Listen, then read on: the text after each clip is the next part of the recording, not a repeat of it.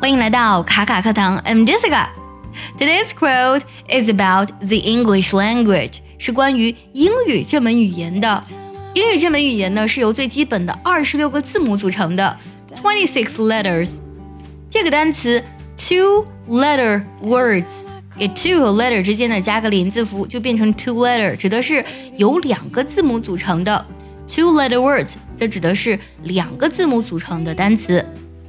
我们来听一下这个 quote。The ten most powerful two-letter words in the English language are "If it is to be, it is up to me." 这句话的意思就是呢，在英语这门语言当中，最有威力的十个两字单词，就是刚才说的最后那几个单词。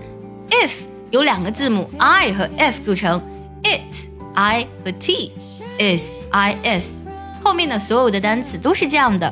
都是由两个单独的字母组成的。If it is to be, it is up to me，是不是非常的有趣呢？而且非常的简短。为什么说它最有威力呢？我们需要看一下它的意思。我们看前半句，If it is to be，用到了一个条件状语从句，如果会怎么样呢？It is to be. To be 这里指的是事情会变成怎么样子，就是如果事情呢将会变成怎么样子。It is up to me.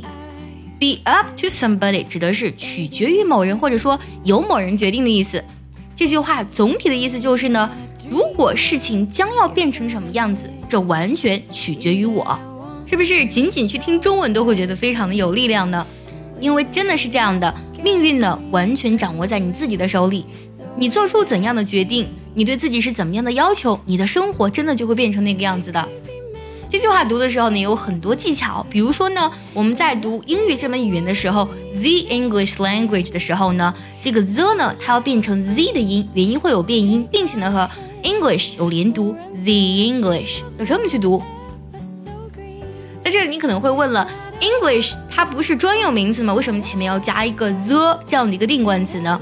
因为这里呢特指的是英语这一门语言，所以呢它用了一个定冠词 the。